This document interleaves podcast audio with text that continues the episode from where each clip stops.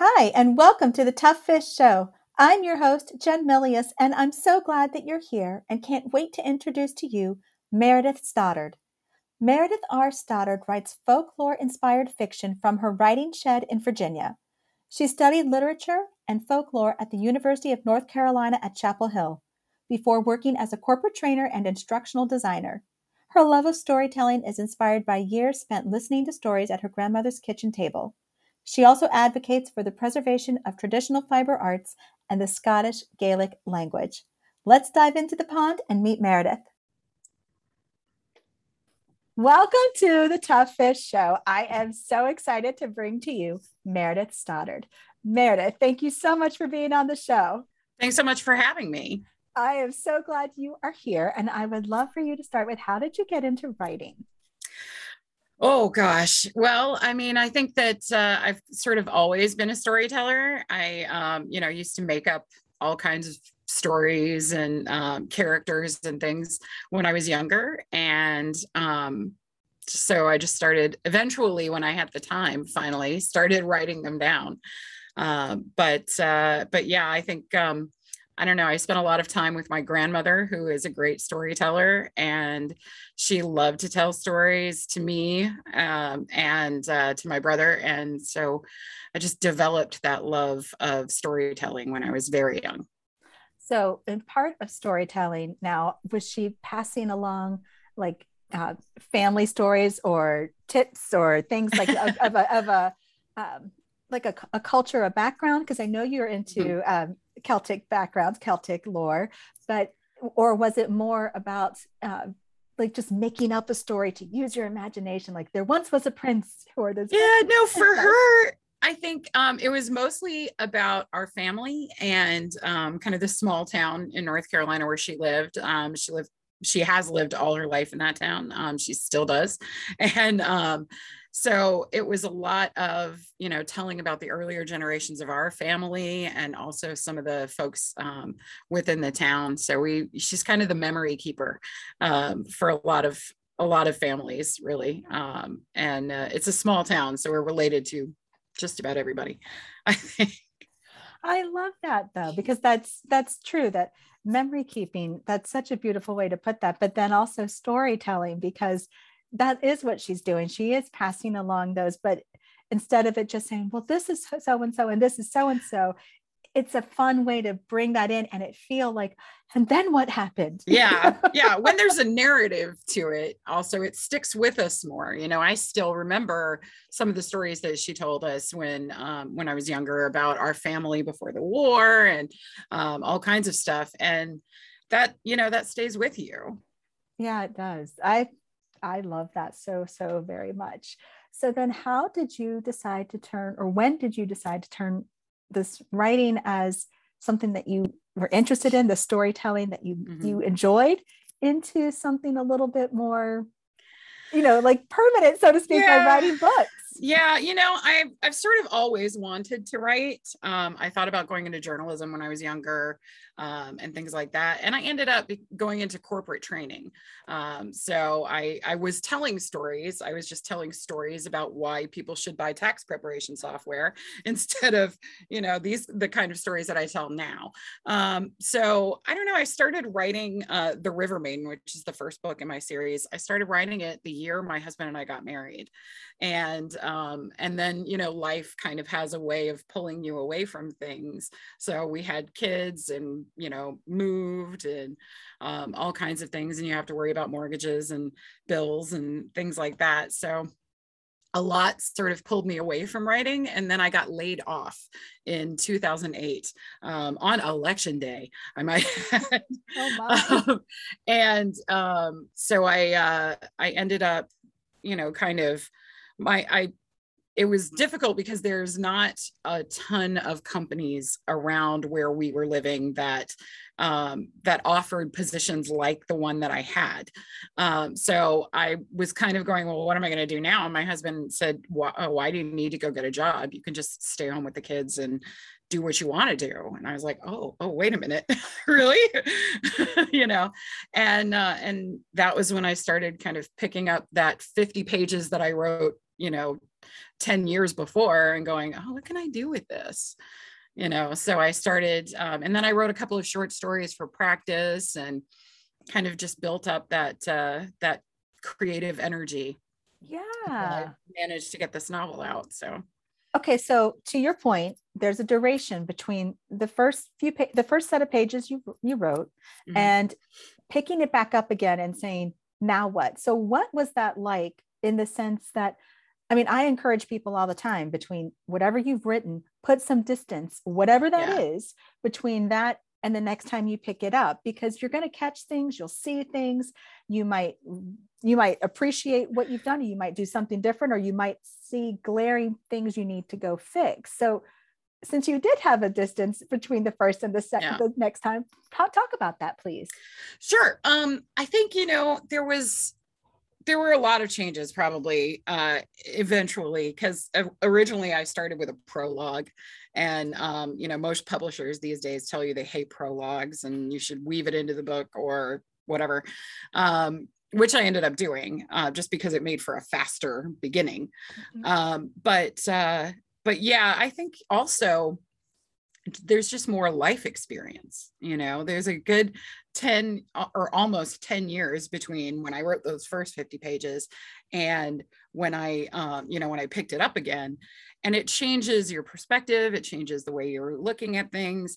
And when i started writing i kind of started with that inciting incident. And then I wasn't entirely sure where it was going. Like I thought it could be a book, I thought it might be a series, but I didn't completely know where it was going. So when I came back to it, I had a better idea of how I could weave in um, stuff. And I read a lot of material between the beginning and picking it back up that fed into kind of the a lot about folklore, a lot about Scottish history, a lot about um, American history, and just kind of um, had a lot more information to work with when I picked it back up. And I was much better able to lay out the plot and kind of see where things were going um, with that much more experience and that much more um, knowledge so I think it's a better book because I, not necessarily because I had that break, but at least because I took the time and did uh, a lot of research. I, I, like that though. So then to your point about the plot and then questioning if it was one book or if it would be a series, mm-hmm. how did you make the determination that you felt that it would become a series? And then how did you know where to end the first book then? That's a great question. Um, the, I kind of I love series. I love reading series. Is I, you know, I'm I like spending that much time with characters. I like getting into a sort of deep dive with um, particular characters. So that um, you know, it wasn't it wasn't a big push for me to to decide to do a series because I thought, okay, this will be you know, this will be good. I like these characters. They've been with me a while now. I think I'm going to keep following them and seeing what they do. Um, but also, I just realized that the story is a more uh, kind of a sweeping story, right? And my jumping off point for the series is what would happen if the future part of Once and Future was now. And so that's, you know, that's a pretty broad topic and um and so i felt like there was a lot of room for um for more stories and more depth to it um and what you know what that would look like that kind of story in a modern setting. So um so it wasn't too hard to decide that it was going to be a series. Um, it took a while. It was i was probably into writing the third book when I decided exactly like what format that series is going to take.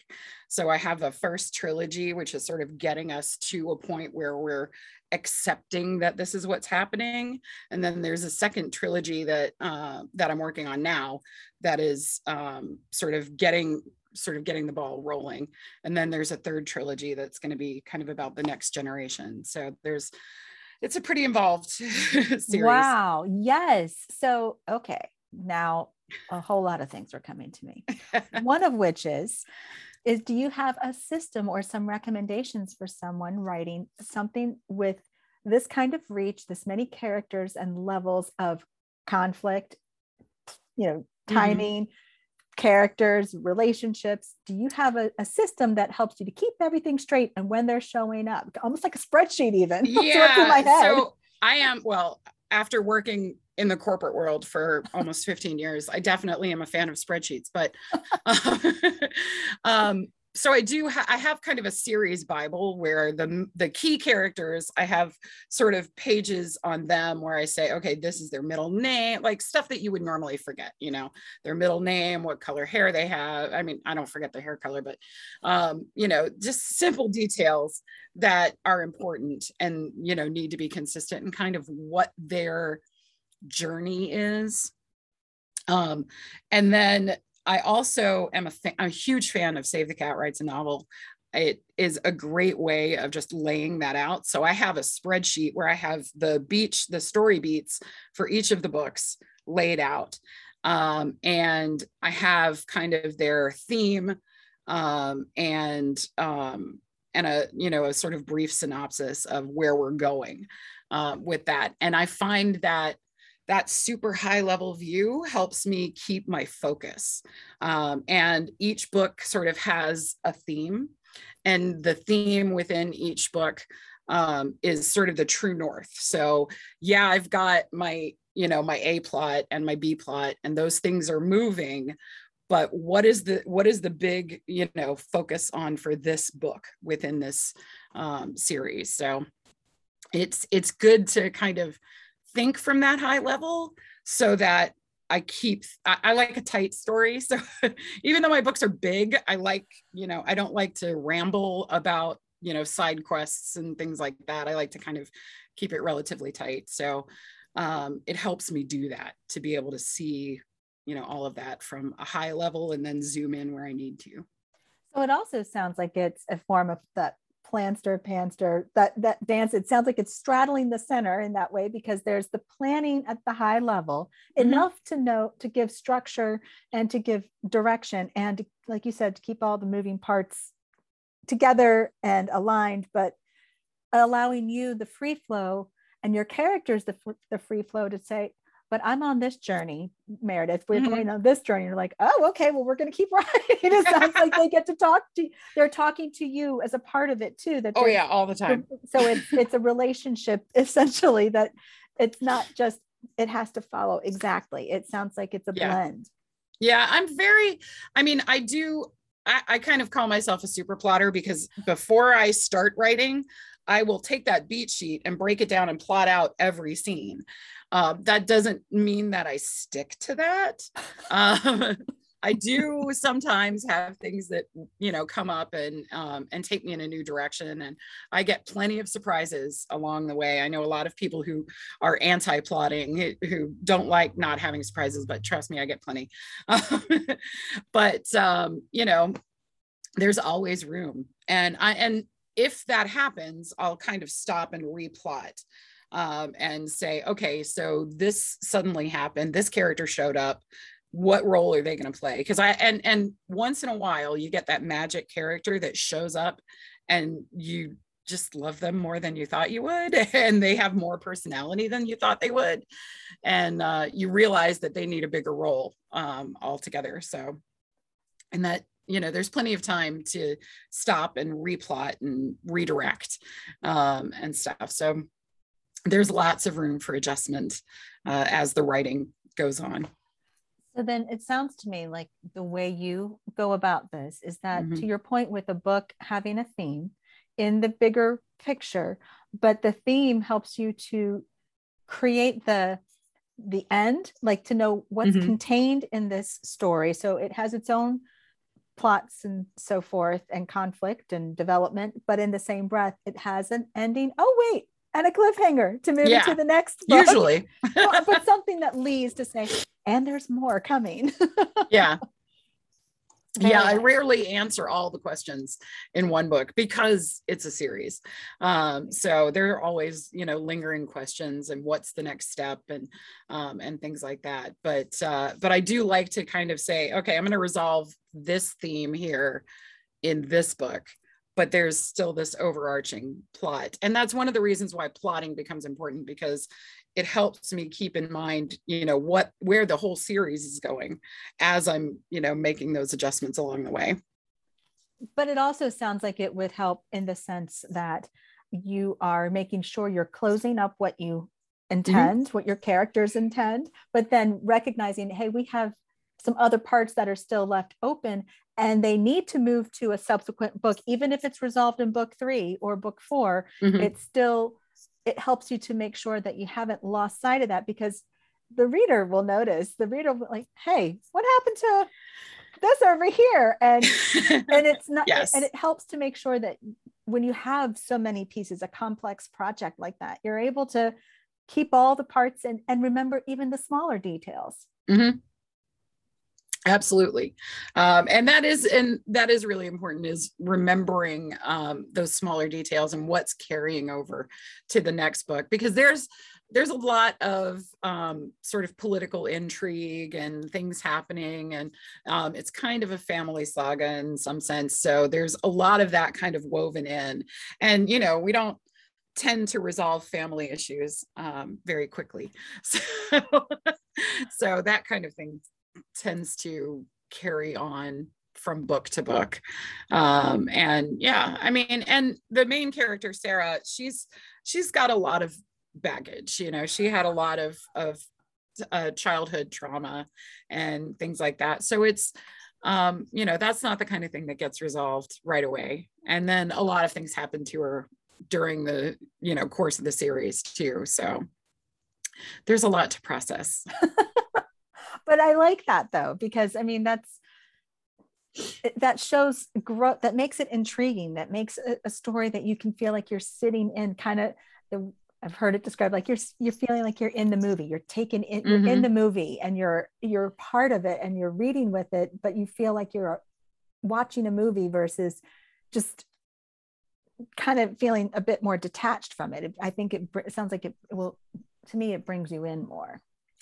Well, that's certainly what I hope. Um, you know, I want folks to feel like they are a part of this. And the response that I get to, um, especially my two main characters, Dermot and Sarah, is is pretty strong. Um, you know, a lot of people really love them, and um, especially Dermot. He's he's sort of a book boyfriend for a lot of people, and um, you know, and so that kind of richness of character, that kind of realness, I think becomes really important if you're going to keep drawing people on from book to book as well.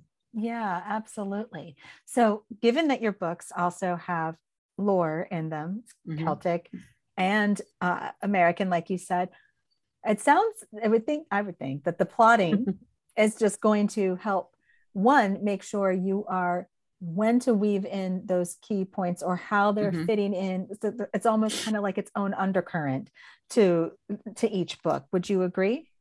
Yeah i mean it it becomes easy because sarah the main character is an ethnomusicologist. She's you know she's into folk songs and she's the um the sort of starting point for her at least is trying to trace a song that her grandmother taught her.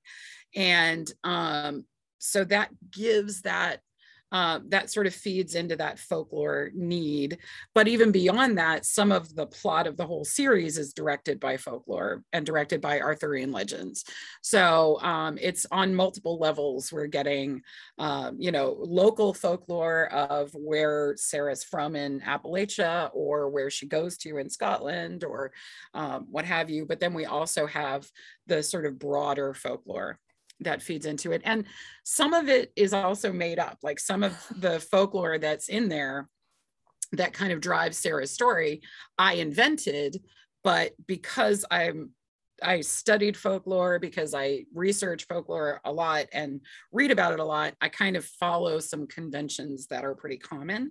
So it seems a little bit more believable. So i have an author's note in the back of each book that says this is the invented part. This is the real part I don't want I, anybody confused. I love that though. I love that so, so much. So then, but to your point, there's elements of research, just like you said with the, that 10 year gap, there was some research also going on in there and yeah. research continuing through that because of what you're reading, what you're seeing.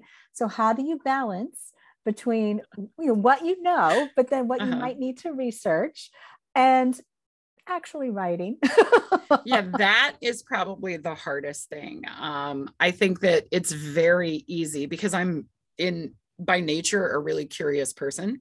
Um, and um, it's very easy to just get stuck in that sort of research rabbit hole of i'm going to read this thousand page book of folklore from you know the western isles because i because i want to and it's fun and it's interesting but there at some point i have to be like no I, am to stop. And and actually you know jot this down. But i'm very often you know reading books and with a notepad uh, and making notes not so much about the legends itself themselves within the books but which ones i want to incorporate and um, how they're going to get incorporated and what um, you know what bearing they might have on the larger story and things like that so um, yeah i just always jotting things down and making notes and sometimes i do have to just kind of be disciplined and be like okay i'm going to set that book aside, come back later, um, and uh, and focus on on getting the story out. But it's also really inspiring because sometimes I'll read something while researching and it'll just kind of light that flame that in my imagination and I have to go right. You know, I'm like, this is so juicy. I just have to work it in right now. Um, so it varies. I'm glad that you shared that. So when that when that happens and you are you're going back and writing now, do you write? I'm going to say it this way: in order, meaning this chapter chapter one then mm-hmm. chapter two or do you write the scene saying this scene is just speaking to me this scene because i just got inspired it's juicy it's what i want to include i love yeah. this and i'm not sure where it's going to go yet so i'm just going to write it and then see what happens and then pick up like do you write in order or or how does that work? A little bit of both, actually. Yeah. Um, because I am a plotter and I kind of think of the stories in order like that. I um, I do usually write in order, but there are often times when, and it's usually in the form of dialogue that it comes to me and it's just so strong and so compelling. I'm like, I have to get this scene down. I don't know where it's going to go. I don't know when, you know, like I've already written the climax for book um book 6 and I'm still working on book 5 because I just I it came to me one day and I'm like I, this is going to be a really amazing scene and it's going to be electric and I love it. And you know I wrote out the dialogue and i'm like okay i'm just going to get this down and come back to it. So i have like a you know a folder of these are the scenes that i'm in storage you know and i can trot them out when i get to that point. Um so yeah i mean so it's a bit of both because I, i'll burn out that creative energy on that scene that's really got my attention and then I'll come back and go back to where I was already in the plot, you know, and um, and get sort of back to the sequence that I was originally in. So I know I have that scene sitting out there, but you know, I get back to where the focus is, and you know, that stuff happens a lot. so I have I have a number of store of scenes just stored, waiting for me to get to that point um, and you know it usually of course it always happens when you're in the shower or driving the car or you know when you can't write things down um, but yeah phones are very helpful i know yes well. yes i will I, when that's happened to me i'll either email it to myself or i'll mm-hmm. use the voice app and i'll voice it all and then email that to myself so yeah. i have a hard time with the voice app but um but if I if I stop and I'll use like Jotterpad and email it to myself, or um, I've started writing in Dabble. I was a big Scrivener fan for a long time, um, but I've recently started using Dabble, and I like it a lot because I can do it on my phone, I can do it on my iPad, I can do it on my computer, just wherever I am. I, if something comes to me, I can just put it in there and you know set it in its little bucket and keep it there for later but I like what you described about so the idea hits, and rather than kind of go, but it's out of order, or or, right. I'm not ready for this yet. You take advantage of it, you write it, and then you're willing to put it. I'm going to say aside, but you put it mm-hmm. in its in a place that says, now I've got you situated where I I my that scene section or the yeah. the the development section of whatever and then being able to pull it back out. I love that because just as much as you could go through editing and say this section do i really need it? and move it out and to hold on to it just in case even Mhm. if it never comes back in the reverse is true too. And i yeah. I love that you've described how you did that I do that with with new projects too, because I'll often get an idea for a, a new project while I'm working on, you know, something else. And I do the same thing. I'll like, this is really kind of in my brain. And if I don't exercise it now, I'm never going to get back on task with this book that I'm supposed to be working on. So I'll write a test scene or I'll write a brief outline of a plot or um, something like that and sort of get whatever that creative thing is that's got my attention out. And then I can, you know, move back to the new thing. So I have like a bucket full of story ideas and stuff that are just sitting out there. So let Waiting. me ask just waiting yeah. I've had characters in the middle of all kinds of craziness, just waiting for me to come back and fix their issue. That's awesome. I love that. That's so fantastic. So when you so when you are working with a series, as you are coming through, you've got book 1, it's out, book Mhm. 2 you might be writing or what have you, wherever you are in that cycle, how do you balance between promoting or talking about the previous books and continuing to work on what you have coming up so that there's a nice ebb and flow uh, and and honoring all that's been created because sometimes you know it's really cool to be excited about the new thing that's out but it's also Mhm.